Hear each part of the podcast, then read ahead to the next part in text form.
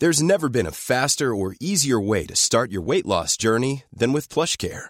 PlushCare accepts most insurance plans and gives you online access to board-certified physicians who can prescribe FDA-approved weight loss medications like Wigovi and Zepbound for those who qualify. Take charge of your health and speak with a board-certified physician about a weight loss plan that's right for you. Get started today at plushcare.com slash weight loss. That's plushcare.com slash weight loss. plushcare.com slash weight loss.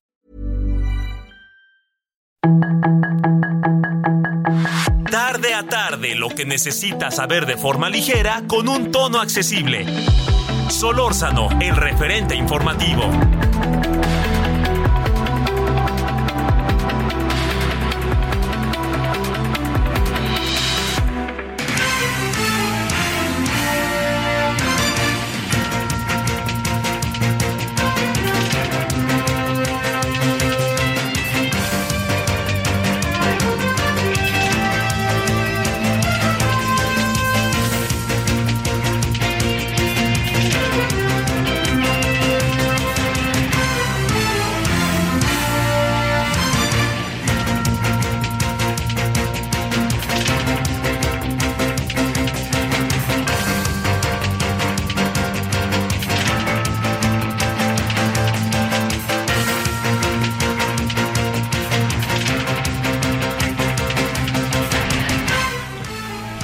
Muy buenas tardes, aquí andamos como todos los días, iniciamos la semana y iniciamos el es 31 de octubre, se acaba el mes de octubre y luego mañana en muchos casos pues se toma el 1 y 2 como feriado, vaya usted a saber que es muertos y santos, todos los santos, Eh, entonces quién sabe cómo esté la organización de la semana, está rarísima porque apareció el martes, miércoles, algunos, bueno, el viernes no hubo clase por la reunión anual, semanual, seme- este, mensual de los maestros, y bueno, pues así están los días en esta, en este país, porque no solamente es el caso de algunas ciudades en particular, que se celebre más o menos muertos, más o menos Halloween, en cualquier lugar, esto está echado a andar, y hoy es el día, hoy y mañana son los días en que se pedía no me da mi Halloween, esto es lo que se pedía, o no me da mi calavera.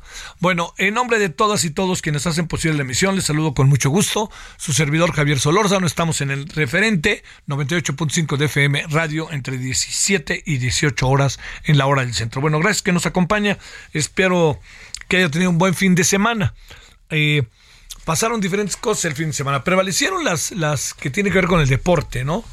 Eh, por lo pronto, yo, a mí me parece que eh, yo ya le dije que a mí sí tiene una parte FIFI el Gran Premio, pero hay otra parte que no la tiene.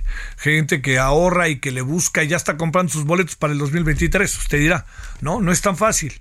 Y sobre todo porque son cuatro o tres días de constante actividad y esperemos que a ver si ahora sí el año que entra el checo pues este le, le- le gana no pero como sea este año hizo ayer hizo un papel maravilloso no Eh, no sé usted qué piense. Eh, hay algunos que ya empiezan a ser este, especialistas y yo los leo o me cuentan pero parece que tuvo una se- le- tuvo una parada que tienen que tener creo que dos paradas por carrera en los pits. Ahí donde están los fifís señora Claudia Sheinbaum. Ahí sí están los fifís en los pits y todo eso, ¿no? En los palcos. Pero allá, yo lo dije el otro día, allá en la porra, en el sol, hay gente que no sabe el trabajo que le costó conseguir el boleto, ahorrando y ahorrando y ahorrando. Y bien pudo haber dicho la señora Claudia Sheinbaum, en lugar de luego tener que, bueno, quién sabe si puso cara, pero estaba feliz y contenta con el Checo Pérez con todo y el casco, que la señora Claudia Sheinbaum este, pudo haber dicho que los de los pits y los palcos aplaudan con las joyas y los que están en la tribuna aplaudan con las manos, como lo dijo John Lennon en un concierto en donde estaba la reina. Bueno, todo esto que, que le cuento eh, tiene que ver con que es impresionante la capacidad organizativa. Yo le diría, claro que hubo cosas y claro que hubo ahí medio quejas porque de repente los pilotos estaban muy agobiados y necesitan hasta concentrarse, pero ahí estaban los pilotos y la gente al final acabó comportándose, la gente apoyando al checo, este, la gente para llegar y para retirarse, eh, muy bien organizado el asunto por parte de todo el grupo de Ocesa y de, Alejandro Soberón y de eh, Carlos Slim eh, Chico, y fue verdaderamente, creo que tenemos que, decirlo y ser enfáticos cuando las cosas se hacen bien en este país. Y mire qué bien las hicieron. Ahora, según, bueno, ahí mismo, déjeme decirle, el, proceso de organización de, de, OCESA y de todos quienes trabajaron ahí, es muy importante también entender que los ciudadanos, los asistentes, se saben comportar muy bien y cada vez entienden mejor. Entonces a mucha gente no le gusta llegar en un camión a este a ese lugar o quiere llegar en bicicleta, vaya usted como quiera llegar. Pero la clave está en que la gente entendió que ya para entrar a un estadio hoy en día las cosas son diferentes. Si usted lo ha visto, si ha tenido oportunidad de estar, su servidor ha tenido la oportunidad de estar en Juegos Olímpicos, Juegos Centroamericanos y el Caribe, Juegos Panamericanos, Mundiales de Fútbol, este, la, gente la recogen en un lugar y ahí se suben todos y nadie lleva su coche hasta el lugar de, de los hechos, ¿no? Tiene uno que agarrar un, este, ya dejar el coche en un estacionamiento retirado por ahí pasa el camión y lo acercan uno al estadio y uno se baja ahí y órale, ¿no? Y eso pues tiene que ver mucho con el proceso organizativo y el Gran Premio lo hace sumamente bien. Yo felicito en verdad, yo no fui a la carrera, la seguí un rato por televisión, pero tengo dos, eh, una amiga y un amigo que fueron, que me dijeron que realmente es, es padrísimo el proceso organizativo. Bueno, ese es, ahora, ¿qué pasó en la carrera? Y los que saben, que nos digan, pero un tercer lugar, y esos cinco segundos que tardaron en regresarle el coche al checo parece que fueron este, fundamentales, pero un tercer lugar cuando estamos hablando de este circo que es la Fórmula 1, es realmente bueno porque es un tercer lugar más, es una nueva subida, como dicen, se subió al podio. Bueno, eso es uno. Lo otro, ¿cómo es la vida, no? Uno de los equipos que me parece que mejor ha hecho las cosas en los últimos años, ya hablaremos hoy con Edgar Valero Mere, pero de los mejores equipos que han hecho las cosas en los últimos años es el Pachuca, el León y el grupo Martínez, ¿no? Que encabeza Jesús. Yo le diría que ayer en la noche también de nuevo, ¿no? Un equipo que no tiene todo el glamour, pero que tiene desde hace tiempo una hegemonía en el fútbol mexicano, que es de los equipos más ganadores de los últimos años, que es el donde se fundó el primer equipo de fútbol en México, allá en Pachuca. Este, le diría con los mineros ingleses, le diría que pues ni más ni menos que ayer se coronó y le pasó por encima un equipo fuerte, como es el caso del Toluca. Ya al rato nos dará los pormenores del juego, pero sí le diría, de nuevo, la organización muy buena, el proceso en el cual los aficionados se comportaron, claro que entiendo que el partido estaba muy definido, los jugadores de los dos equipos comportándose a pesar del, del, del, enojo que tiene que le estén barriendo a uno en un partido tan importante, y bueno, eso fue este, lo que pasó en dos lugares el fin de semana. Pero también el fin de semana pasaron otras cosas. Ya se hubo elecciones en Brasil, vamos a hablar de ello al rato. Eh, yo mandé un tuit este, diciendo que es que me escuché enterito el discurso de en TV Globo, escuché enterito el discurso de, de este, Luis Ignacio da Lula, Luis Ignacio, eh, Luis Ignacio Lula da Silva, y me pareció un buen discurso, me pareció un buen discurso de la victoria. Defendió a la Amazona, defendió a, los defendió a las mujeres en contra de los feminicidios, ah, buscó la manera de cohesionar, gobernar para todos y que este pues eh, digamos, ¿no? Que hay que cohesionar al país y hay que sacarlo a todo el país de la circunstancia en la que está, no a unos nada más. Y eso lo puse y hubo gente que dijo, ¿cómo le crees? Y quien, quien dijo, no, pues yo sí le creo, en fin, lo que fuera. Pero eh, tiene mucho que ver con el ambiente que vive en México. Porque había gente que decía, ¿qué? ¿Le vamos a creer como, como a López Obrador? ¿O qué? Ya ven lo que dijo López Obrador y luego pasó. López Obrador nunca puso estos temas tan abiertamente en la mesa. ¿eh? Por ejemplo, el de cuestionar el país nunca fue un tema para él. ¿eh? Que yo recuerde, a lo mejor estoy equivocado. Lo que quiero decir con esto es que el presidente, el, el, candidato ganador, el López Obrador, y luego el presidente electo, y luego el presidente, pues tenían una mirada de cómo gobernar el país diferente a la que yo escuché ayer con Lula. Este, ahora, eh, mejor o peor. Bueno, a mí me, me, me siento más identificado con lo que dijo Lula. Por eso es que lo planteé. Ahora, que Lula lo vaya a cumplir, ya estuvo ocho años en el poder y muchas cosas en Brasil sí cambiaron, ¿eh? Sí cambiaron y se desarrollaron muchos proyectos de carácter político, económico y de inversiones extranjeras. Había confianza de los inversionistas. Bueno, eso lo digo. Y aquí también me detengo en algo. Eh, se ha hablado mucho del papel de, la izquierda en, en, este, en nuestro país, ¿no? Este, que quiere decir este, que eh, quiere decir que eh, la izquierda en diferentes matices, que esto es muy importante verlo, diferentes matices, está gobernando buena parte de América Latina. Lo que es interesante son los matices. ¿Es izquierda Daniel Ortega o no? ¿Es izquierda Petro en Colombia o no? O sí, para hablar de los esquemas que teníamos históricamente, ¿es izquierda la que tiene Cuba o no? La que tiene Chile, ahora la que tiene este Brasil, ahora la que tiene, bueno, en fin, todas, todas ellas, a lo que me quiero referir es que la gran pregunta es si son izquierdas o no, y la que tiene México. A México lo ponen una singular izquierda, ¿eh? no crea que están tan, tan creídos en lo que tiene que ver con la izquierda. Pero vale la pena que nos metamos en eso porque empieza a haber una corriente de opinión en el América Latina generada por políticos y por ciudadanos que votan por ellos, en donde las cosas están yendo hacia, ojo con eso, hacia la izquierda. Pero también es muy importante ver esto, la izquierda en su origen, la izquierda de la que nosotros, eh, perdóneme, batallamos, luchamos por ahí de los 70 y 80, tiene a veces poco que ver con lo que estamos viendo. Es, es, es, algo negativo, es algo que está mal. Eh, tendríamos también que ver el juicio de la historia. Eh, no creo que me evado el asunto, sino más bien pienso eh, a mí me parece que, en el caso de López Obrador no es una izquierda, así como la concebimos, creando instituciones democráticas, todo eso, bueno, si algo se hace es la CNDH y el papel, pero paupérrimo que está jugando ¿no? con el tema de, del INE, es, es una prueba en donde uno diría, bueno, ¿la Comisión Nacional de Derechos Humanos hizo para eso o no? ¿Cuál es el papel que tendría que jugar la Comisión Nacional de Derechos Humanos? Bueno, el que está jugando no. Eso es muy importante, muy importante saber. Lo que está jugando no. Pero es una de las comisiones que se hizo en los 90, es una comisión que se hizo para defender los derechos humanos y resulta que se sube al ring con el INE.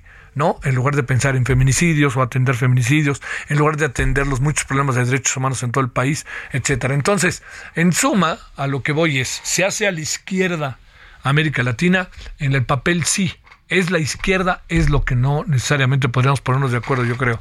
Y es la comisión, es una prueba, es que son las instituciones que se conformaron para construir una democracia en donde gane quien gane, no importa, quien gane es quien tiene el mayor número de votos y quien determina la ciudadanía, pues tenía el aval de un proceso organizativo de elecciones, lo tiene en el Instituto Nacional Electoral y tiene a un tribunal que se encarga de avalar o no que quede claro, porque se les ha dado últimamente por decir esto. En verdad que yo no entiendo cómo lo pueden plantear. Lo hacen para desacreditar al INE. El INE no hizo que ganara López Obrador. El INE organizó las elecciones. Quienes hicieron que ganara López Obrador son los que votaron por él. Eso debe de quedar clarísimo. Pero ojo con, con, con el asunto. Yo creo que esto es muy importante verlo. Si se quiere desacreditar que López Obrador hubiera ganado con el INE o sin él, yo creo que no no hubiera ganado sin el INE, porque ¿quién hubiera organizado de la manera tan escrupulosa que organizó las elecciones? ¿Y quién le dio el aval legal a las elecciones? Ese es el asunto. Yo le diría, como para que pensemos, ¿no? Este, y que le demos vuelta al asunto. Bueno, eh, esas algunas de las cosas que tenemos de un fin de semana verdaderamente este, eh, muy intenso, con muchas cosas como ya pudo ver. Eh, además los desfiles, que también estuvieron buenos, el, el del sábado y el de ayer, ahí como que me inquietó un poco, le confieso, el, el, lo de anoche, ¿no?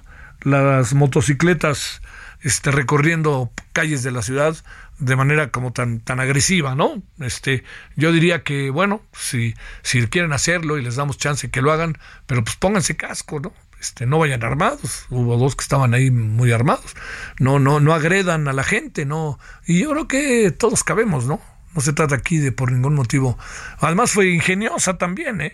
Yo vi algunas motocicletas anoche, verdaderamente, este, los que iban disfrazados, algunos verdaderamente divertidos, ¿eh? Así.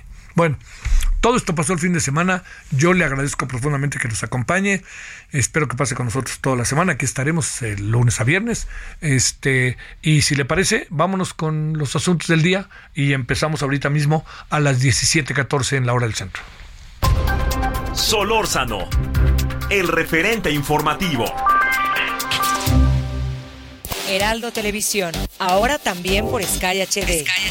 Toda la programación de Heraldo Televisión a través del canal 161 de Sky HD. Noticias, deportes, entretenimiento, gastronomía y mucho más. Heraldo Televisión, en todo el país, ahora también por Sky HD.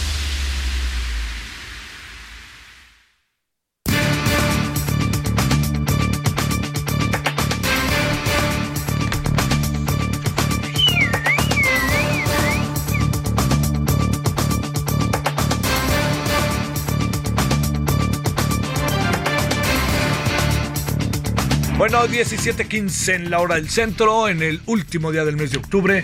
Gracias que nos acompaña. A ver, pasaron cosas importantes como desde el viernes me permití alertarle sobre el tema de lo que haría, lo que el, reporte que, de, que presentaría el Grupo Interdisciplinario de Expertos Independientes, el GIEI, sobre el informe que ya se conoce como el informe de Alejandro Encinas, que cada vez es más cuestionado. Esta sería la última actividad o no del GIEI. Y todo eso hoy se puso en la mesa, aunque algunas cosas la verdad que no se respondieron. Pero si le parece, hablemos con la cofundadora de Amapola, periodismo y coautora del libro Ayotzinapa, La travesía de las tortugas, Vania Pigenot. Mi querida Vania, ¿cómo has estado? Muy buenas tardes. Buenas tardes, Javier. Pues aquí analizando un poco pues prácticamente ya a más de ocho años del caso de los 43 normalistas desaparecidos de Ayotzinapa y pues como bien tú lo refieres, a solo unos días de que acabe o no el mandato del grupo de expertos independientes, ¿no? El, el día de hoy dan esta conferencia de prensa y bueno, gracias por el espacio para hablar del tema. ¿Qué piensas de, a ver, es que no podemos hablar nada más del informe, sino lo que ha pasado en los últimos días? Vania, ¿cómo lo ubicas? Bueno, pues yo creo que empecemos por la conferencia del día de hoy, que creo que es muy relevante, ya de manera contundente, lo venían diciendo en la, en la penúltima conferencia hasta el día de hoy, la de septiembre, en cuanto a que no existen garantías sobre la veracidad de estas 467 capturas de pantalla presentadas como evidencia en el informe de la Comisión para la Verdad y Acceso a la Justicia del caso Ayotzinapa. Y pues nos lleva al inicio porque los expertos habían sido muy, muy enfáticos en decir que los resultados se habían hecho públicos, estas revelaciones de información confidencial, cuya difusión puede entorpecer estas filtraciones, implantar versiones no contrastadas que corren el riesgo de que haya mayor impunidad en el caso. Y entonces volvemos al inicio, eh, desgraciadamente van más de ocho años de investigación, tenemos claramente una verdad histórica en el periodo del pasado gobierno de Enrique Peña Nieto, que evidentemente ya con este gobierno pues se dice es un crimen de Estado, esta fue una mentira histórica sin embargo, pues el propio grupo independiente de expertos está desestimando este último informe del que da a conocer el 18 de agosto el subsecretario Alejandro Encinas y pues sobre todo pone el punto en los padres y en las madres de familia que están perdiendo la confianza de lo que había sido pues una promesa del presidente Andrés Manuel López Obrador para resolver el caso Ayotzinapa y que esto pone en evidencia eh, pues el estatus de investigaciones que hay de los otros casos que no tienen tanta relevancia mediática y que no, no han sido no por desestimarlos pues eh, con tanto foco en la justicia no y, pues entonces nos habla no solo de Ayotzinapa sino de los demás casos y la crisis que hay en materia de justicia y derechos humanos en estos momentos en México. Esto que estás diciendo suena fuerte, ¿no? Pero así es. Las condiciones bajo las cuales estamos eh, viendo a Yotzinapa nos hacen preguntar ¿y qué pasa con los otros casos, incluso los de este sexenio, ¿no? Sí, eh, efectivamente creo que pues en torno a Yotzinapa tenemos varias claves y ya lo decían hoy los expertos pues creo que no, no es un buen antecedente que la salida de Omar Gómez Trejo, quien pues había sido en su momento el fiscal eh, pues especializado y quien estaba dando seguimiento al caso Ayotzinapa pues ya no esté. Y con esto pues es inconcebible tanto para el grupo de expertos como para los abogados de Ayotzinapa pues que las capturas eh, no tengan elementos probatorios, estas 21 órdenes de captura que pues eh, tú recordarás fueron canceladas y pues las más de 80 órdenes de aprehensión también pues ya están en entredicho porque si no hay evidencia judicial y además no hay un buen manejo de esta información que debería de ser confidencial, pues todo eh, indica que hay más elementos para que haya impunidad. Y si el caso Ayotzinapa, que es el que ha tenido mayor foco, está en, en estos momentos así, pues sí hay una crisis eh, de acuerdo a la versión tanto de los expertos como de las mismas víctimas que exigen verdad y justicia y que no estén aproximando en estas investigaciones que deberían de ser serias, Javier. Oye, sin eh, entendiendo que uno no puede saber el futuro, pero esto descompone el futuro y descompone el presente, ¿no? ¿Qué va a pasar? ¿Ante qué estamos entonces? O sea, no le vamos a creer a nadie. A, esta, a, a este paso no hay manera de creerle a nadie. ¿Y qué va a pasar con alguien tan respetado como el propio Alejandro Encinas, que era una esperanza que él estuviera al frente de la investigación? Bueno, pues yo creo que también otra de las claves es esta petición que hace el grupo interdisciplinario. Proponen que dos de sus miembros sigan trabajando en el caso de la desaparición de los 43 normalistas y que, y que bueno, ya a pesar de que se concluye el plazo, eh, este mes solicitado para analizar las capturas de pantalla presentadas por esta Comisión de la Verdad, pues creo que va a haber más allá de la voluntad política con la que se ha manejado el caso y con esta despresurización de la justicia que han hecho y, lo que les han dado las familias en torno a un trato diferente, pues se va a ver eh, pues en, qué intereses se siguen protegiendo, ¿no? Las familias, los abogados, han sido muy enfáticos que no es posible que por una parte Alejandro Encinas diga que es un crimen de Estado, involucre directamente eh, a la Secretaría de la Defensa Nacional como institución y que por otra, pues el gobierno proteja la Fiscalía General de la República pues eh, tenga estas eh, acciones que protegen a militares y más bien ese es el futuro, va, va a ser determinante las acciones que tomen a cabo mm, pues la gente que toma las decisiones en México.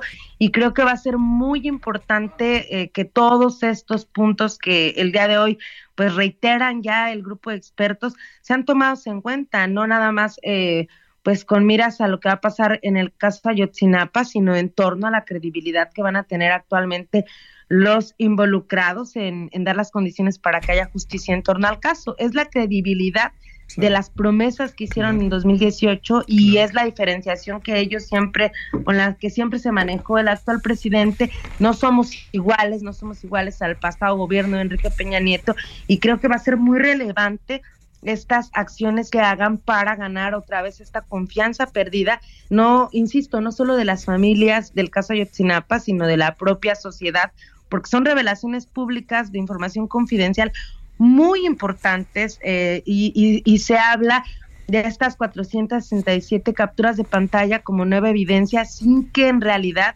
pues haya eh, condiciones para saber de dónde fueron eh, de dónde fueron sacadas, ¿no, Javier?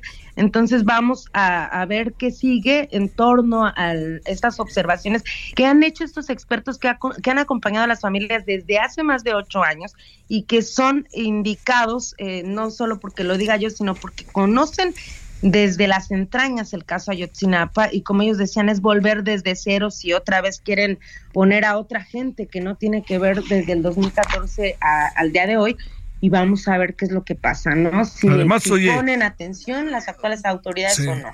Oye, Vania, además de alguna u otra manera, esa comisión existe, bueno, porque sí, avaló el gobierno de Peña Nieto, si se quiere, la echó para adelante, etcétera, pero era lo que pidieron las familias, ¿no? Una comisión externa latinoamericana que pudiera decirnos algo, ¿no?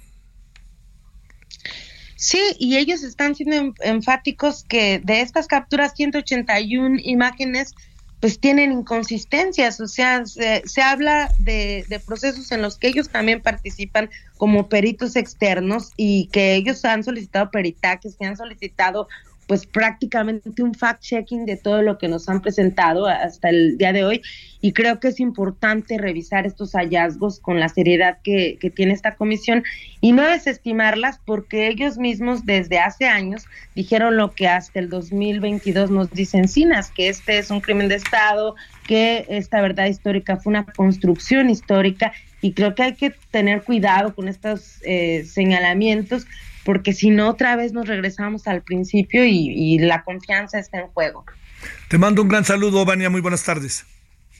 Buenas tardes, Javier, un abrazo a ti y a tu auditorio. Para ti, gracias. Pausa.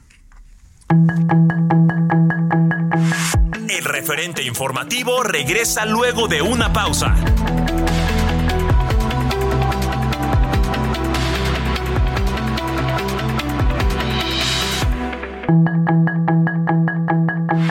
Estamos de regreso con el referente informativo.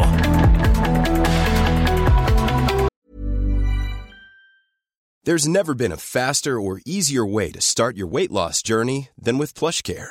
PlushCare accepts most insurance plans and gives you online access to board-certified physicians who can prescribe FDA-approved weight loss medications like Wigovi and Zepbound for those who qualify. Take charge of your health and speak with a board-certified physician about a weight loss plan that's right for you. Get started today at plushcare.com slash weight loss. That's plushcare.com slash weight loss. Plushcare.com slash weight loss.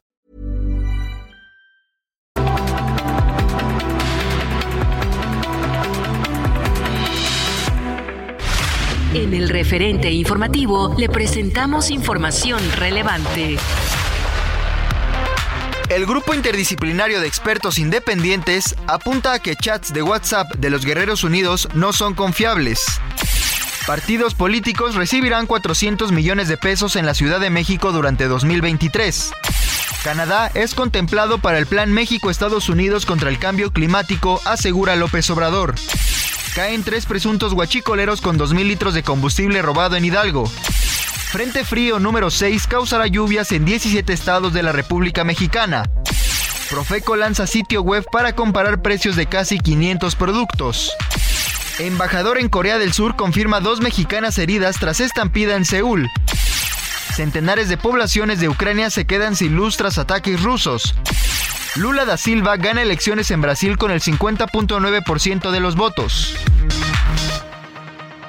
En Soriana vive tu pasión con todo. Pantalla Samsung 4K Smart TV de 70 pulgadas a solo 16,990. Sí, a solo 16,990. O aprovecha un 4x3 en llantas. Sí, 4x3 en llantas. Soriana, la de todos los mexicanos. A octubre 31. Consulta modelo participante. Aplica restricciones. Niños, niñas y los demás. Pues, yo les voy a enseñar. Un extraño y se llama Halloween. Esto es Halloween, esto es Halloween. Gritos mil en la oscuridad. Esto es Halloween, asustar es nuestro fin. Ya verán como todo el mundo temblará. Gritos dan, gritos hasta el fin. Así es siempre Halloween. Bajo tu cama me voy a esconder. Dientes y ojos también. Tras la escalera yo suelo asustar. Mírame bien, no te voy a gustar. Esto es Halloween, esto es Halloween. Halloween, Halloween, Halloween, Halloween. ¡Qué lugar, qué emoción! Todos cantemos esta canción. Mi ciudad te fascinará y si te descuidas te sorprenderá. Ve por donde vas, ten cuidado al caminar. Algo horrible te saldrá y te hará gritar. Esto es Halloween. ¡El terror! Es nuestro fin. ¿Me asusté? Así será. Una vez, otra vez, todo aquí es al revés. Bajo la luna oscuridad. Vamos a gritar, gritos hasta el fin.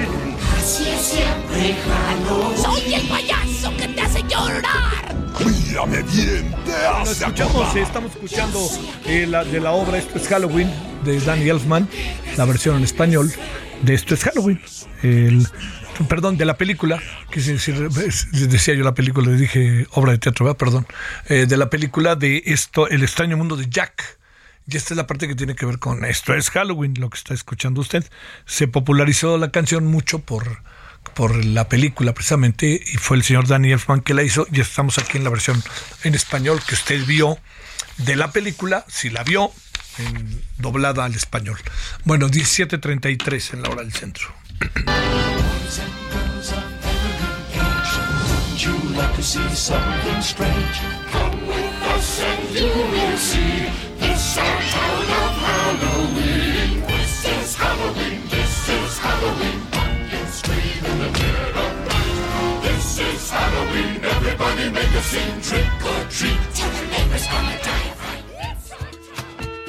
Hola a todas y todos, soy el doctor Francisco Olguín Sánchez, director médico para el portafolio de oncología en Pfizer México. ¿Qué sucede cuando se confirma un diagnóstico de cáncer de mama? Primero, es importante eliminar la creencia de que un diagnóstico de cáncer es sinónimo de sentencia de muerte. Hoy en día no es así. La constante comunicación con el especialista es de gran importancia para saber la localización y la etapa del cáncer, así como el tratamiento más adecuado. Las tres terapias básicas para contrarrestar el cáncer son la cirugía, radiación y los tratamientos sistémicos. Hazlo bien, mano al pecho.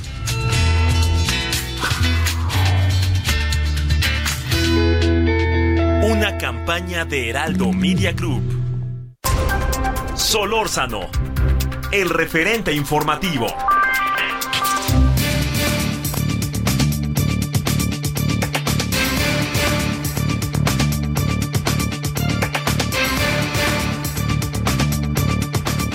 Eh, si, si usted es aficionado al béisbol, nos estamos enterando que el partido se suspende hoy por las condiciones climatológicas.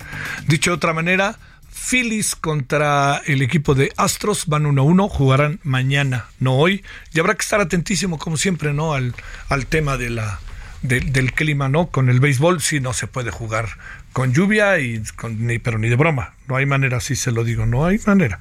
Bueno, oiga, pues este gracias que nos acompaña, que sigue con nosotros. Le cuento que eh, ganó Lula a Jair Bolsonaro. Bolsonaro no ha hablado como uno imaginaría. Yo le insisto que eh, vimos ayer en TV Globo en la tarde el discurso de Lula, me pareció a mí muy interesante, habrá que ver del dicho al hecho qué trecho hay, pero sobre todo ya ganó Lula y lo determinó un proceso electoral en donde hay voto electrónico. Entonces, cuando dicen por qué el, el INE no lo dice hasta la noche, porque tiene que contar todo el país, señores, me extraña, ¿no? Bueno, es con tal de joder al INE, hacen cualquier cosa.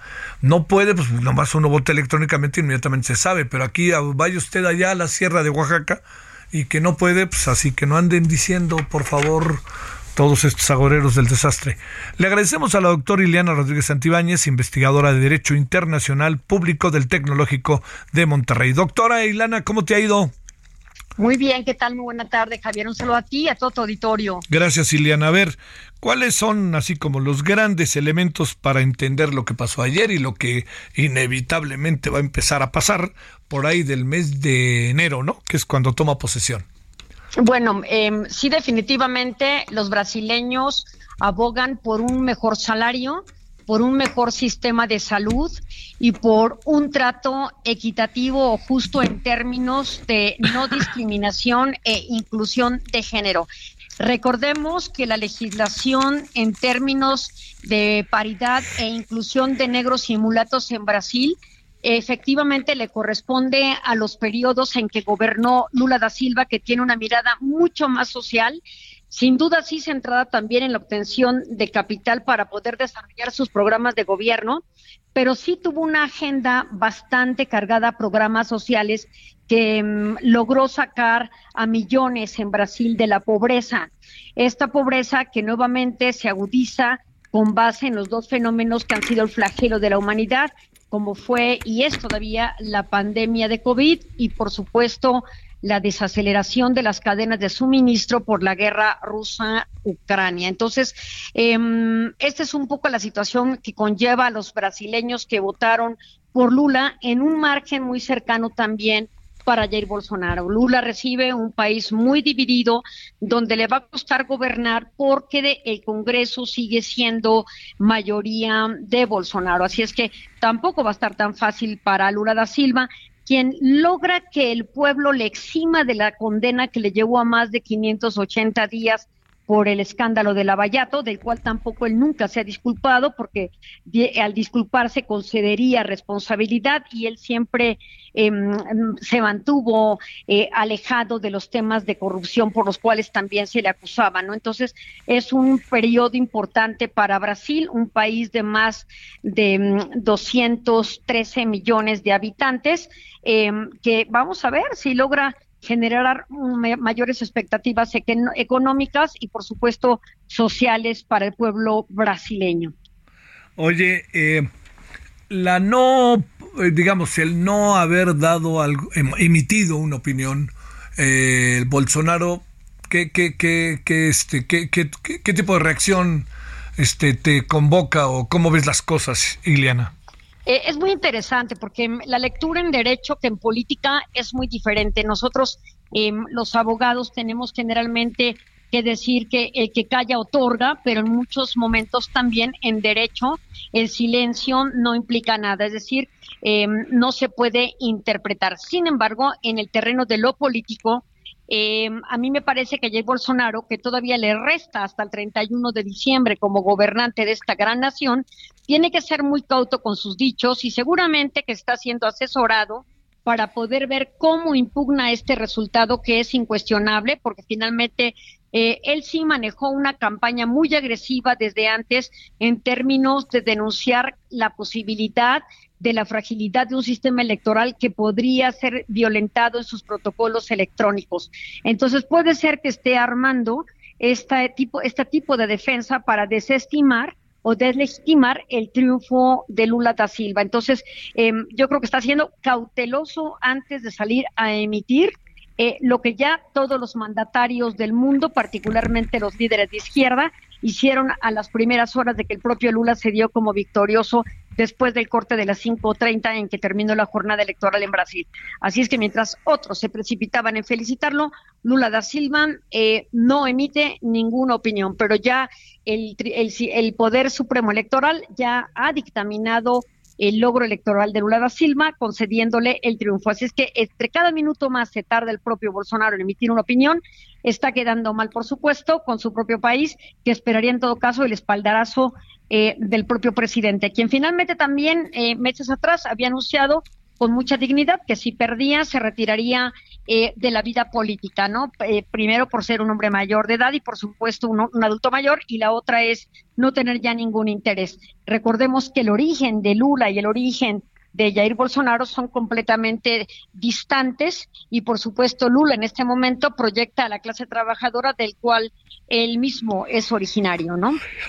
Oye, Ileana, este eh, el, otro asunto que, me, que acaba siendo una de las claves.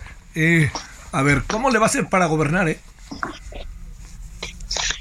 La estructura legal de Brasil es muy robusta y los mecanismos judiciales no son los, los mecanismos tan saturados que tenemos, por ejemplo, en, en nuestro país. Y pese e independientemente al, al andamiaje judicial que se tiene.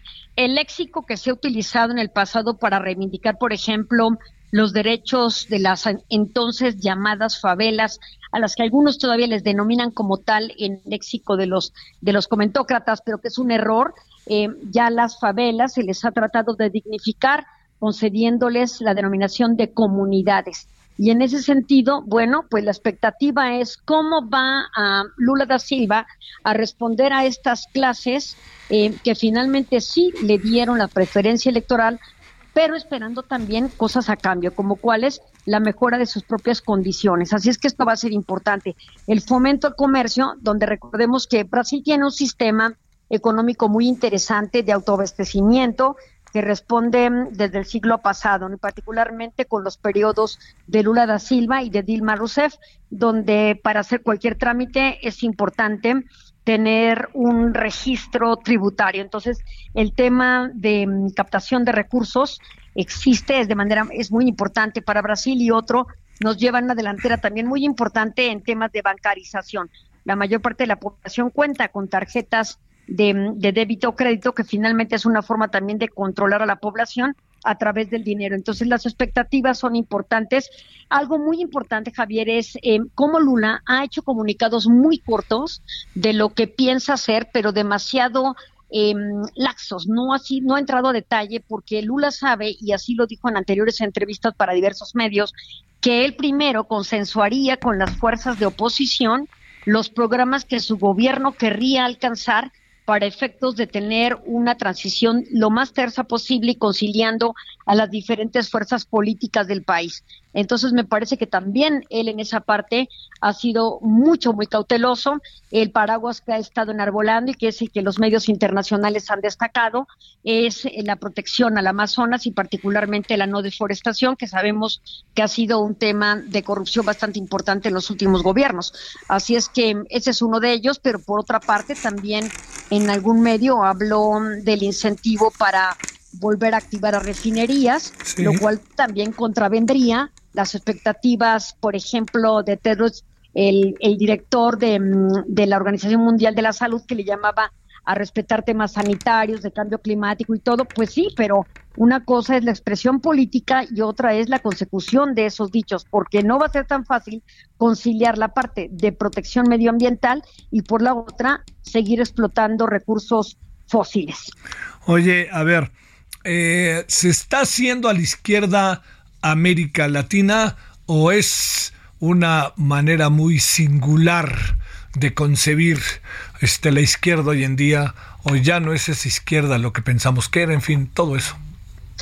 Para mí que es una, una manera singular de denominar a estos líderes de muchos de ellos sí de extracción de izquierda, pero con estructuras 100% capitalistas por la alta interdependencia con altas economías, ¿no?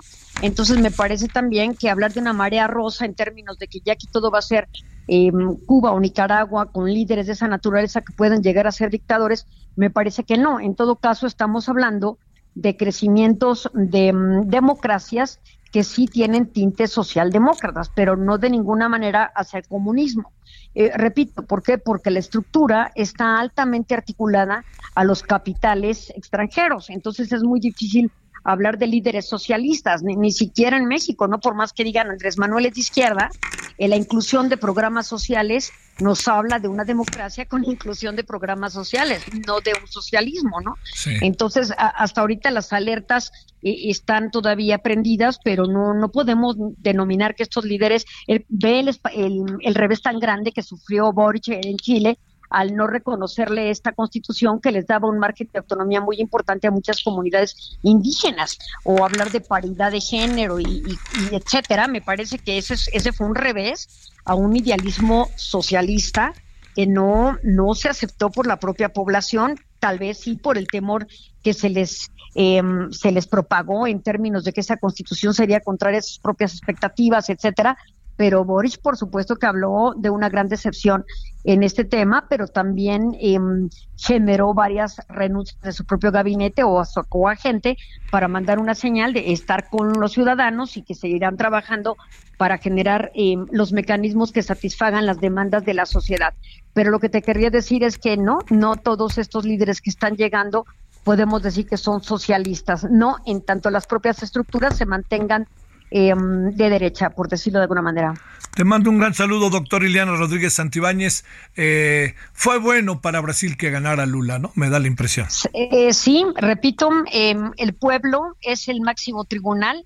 Si bien es cierto, en el pasado un tribunal lo exoneró de las imputaciones de Lavallato que se le tenían, em, ahora el mismo pueblo le exime al concederle el voto. Pero repito, un pueblo 50.90% o 0.9% gana eh, Lula contra un 49.1 eh, que pierde el propio Bolsonaro. Está muy dividida, la población sí está enojada con lo que se ha generado en estos mandatos y finalmente, bueno, celebrar y felicitar al pueblo brasileño em, que emitió su voto en paz, como dijo Biden, con certeza, eh, con justicia, pero también pobre Brasil, porque finalmente mantiene esta gerontocracia que sigue gobernando sin la posibilidad de las voces más jóvenes para poder gobernar una nación tan importante como lo es Brasil.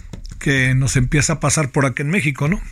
Sí, eh, estamos en esta, en observando el mismo fenómeno, ¿no? No estamos viendo relevos de generaciones más jóvenes que tengan el, el ímpetu y el conocimiento y la estrategia para dirigir con convicción eh, el proyecto más importante que es dirigir una nación, ¿no? Entonces, sí, es un reto para Brasil y ojalá que el propio Lula da Silva supere al pasado y genere la estructura de cara a los nuevos retos de este siglo XXI pospandémico y, y todavía con una guerra viva como la que hay.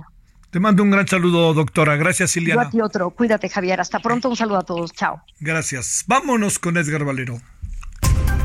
Solórzano, el referente informativo. Los deportes con Edgar Valero, porque el deporte en serio es cosa de expertos. Querido Edgar, ¿cómo te fue de fin de semana? ¿Cómo estás? Buenas tardes. Eh, querido Javier, ¿cómo estás? Buenas tardes. Muy bien, muy bien. Ando aquí en Toluca, vine a ver eh, cómo fue el reporte de daños finales después del atropellamiento que sufrieron allí en Pachuca los Diablos Rojos. Oye, a ver, si anda escuchando un poquito lejos, a ver si ahorita podemos arreglarla. Ahí, por favor, a ver si le... Ahí como me escuchas. Mucho mejor. Dices que ah, fuiste a ver a Toluca, ¿cómo quedó el asunto?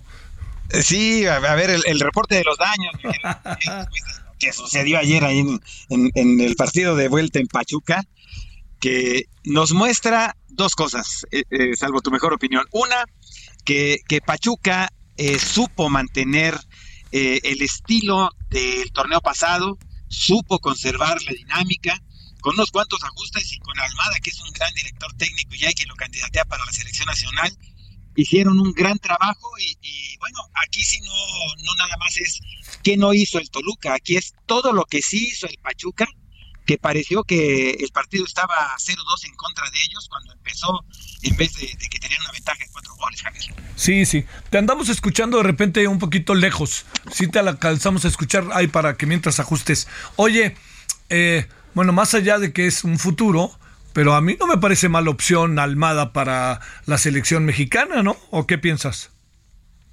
No, de ninguna manera. Eh, a mí me, gusta, es un técnico entrón, es un técnico eh, pues que viene a refrescar un poquito, ¿no? Siempre hablamos de los mismos cada vez que, viene el cambio de técnico de la selección nacional. Ya sabemos que Gerardo Martino, si pudiera irse hoy, se iría. Pero pues no, se va a quedar hasta el Mundial, lamentablemente, para los que sí nos gusta el fútbol. Y el caso de Almada, insisto, eh, Javier, ¿cuál fue el, adjetivo calificativo que casi todos le pusimos al Pachuca eh, en esta fase final?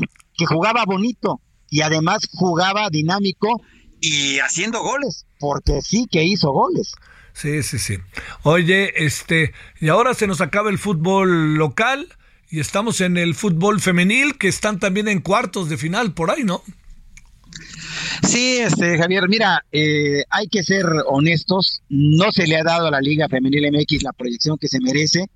Eh, se hizo más escándalo hace un par de meses, ¿te acuerdas? Cuando los problemas en la selección femenil que fue al Mundial eh, allá en Costa Rica.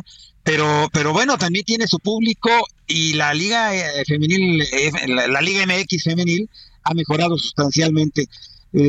Pero al margen de, eso también, eh, Javier, eh, en este momento creo que venimos saliendo de un fin de semana extraordinario.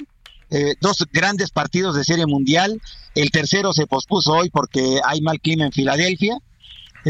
tuvimos Fórmula 1 y pues muchas cosas para festejar y muchas cosas para mejorar sobre todo. con una gran actuación de Checo Pérez, pero en la realidad, Javier, que comentamos aquí el viernes pasado, su realidad era esa, eh, competir hasta donde sus manos le permiten, pero tenía a un eh, alien, eh, o tiene un alien de compañero que es Max Verstappen. Sí, oye, que sí creo que está escribiendo historia, ¿eh? Sí es excepcional, ¿no? Sí, 14 victorias en una sola temporada, supera las 13 que en algún momento tuvo Schumacher, que tuvo Sebastián Vettel, pero es un extraordinario piloto. Eh, me encantó el rebase de Checo Pérez en, la primera eh, curva, al final de la recta, cuando se tira por todo para desplazar a, George Russell, el piloto de Mercedes, y eso son las cosas que va a hacer que lo respeten, que siga creciendo. Eh, la organización formidable, el festejo de la gente increíble, pero hay muchas cosas que cuidar si es que no queremos que haya sanciones para el comité organizador, que ha hecho un gran, gran trabajo, sinceramente. Bueno, oye, ¿y qué? Ya nos ponemos en modo fútbol americano, serie mundial y Copa del Mundo, ¿no? Sí, es lo que viene. Eh, por lo pronto, Serie Mundial que te, que te comentaba hace un momento, en la serie igualada, un juego por bando, hoy mal clima en Filadelfia. Fíjate que cuando tus Yankees de Nueva York se coronaron venciendo a Filadelfia en el 2009, yo te platicaba lo que tuve la oportunidad de estar en esa Serie Mundial que ganó 4 a 2 el equipo de los Yankees. Y los juegos en Filadelfia, eh, Javier, se tuvieron que posponer. Hubo un juego que eh, se extendió hasta las 3 de la mañana porque se fue atrasando por lluvia, por lluvia, tapaban, eh, destapaban, tapaban, destapaban, eh, y eso es lo que pasa en Filadelfia, pero es el sabor, el sabor rico de la Serie Mundial, que además será, eh, Javier, pase lo que pase, la Serie Mundial que haya terminado más tarde de todas las 118 que se han disputado.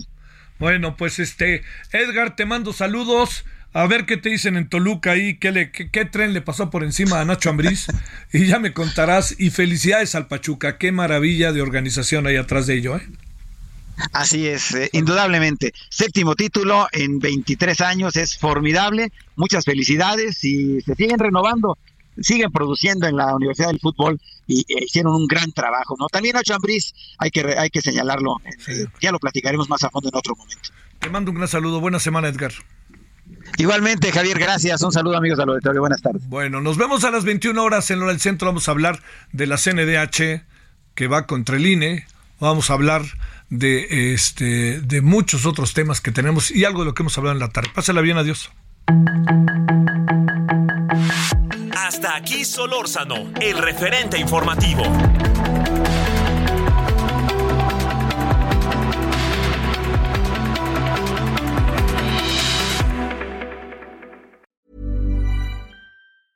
Even when we're on a budget, we still deserve nice things.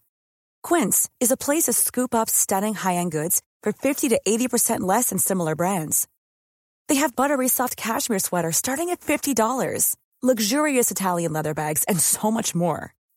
Plus, Quince only works with factories that use safe, ethical, and responsible manufacturing. Get the high-end goods you'll love without the high price tag with Quince.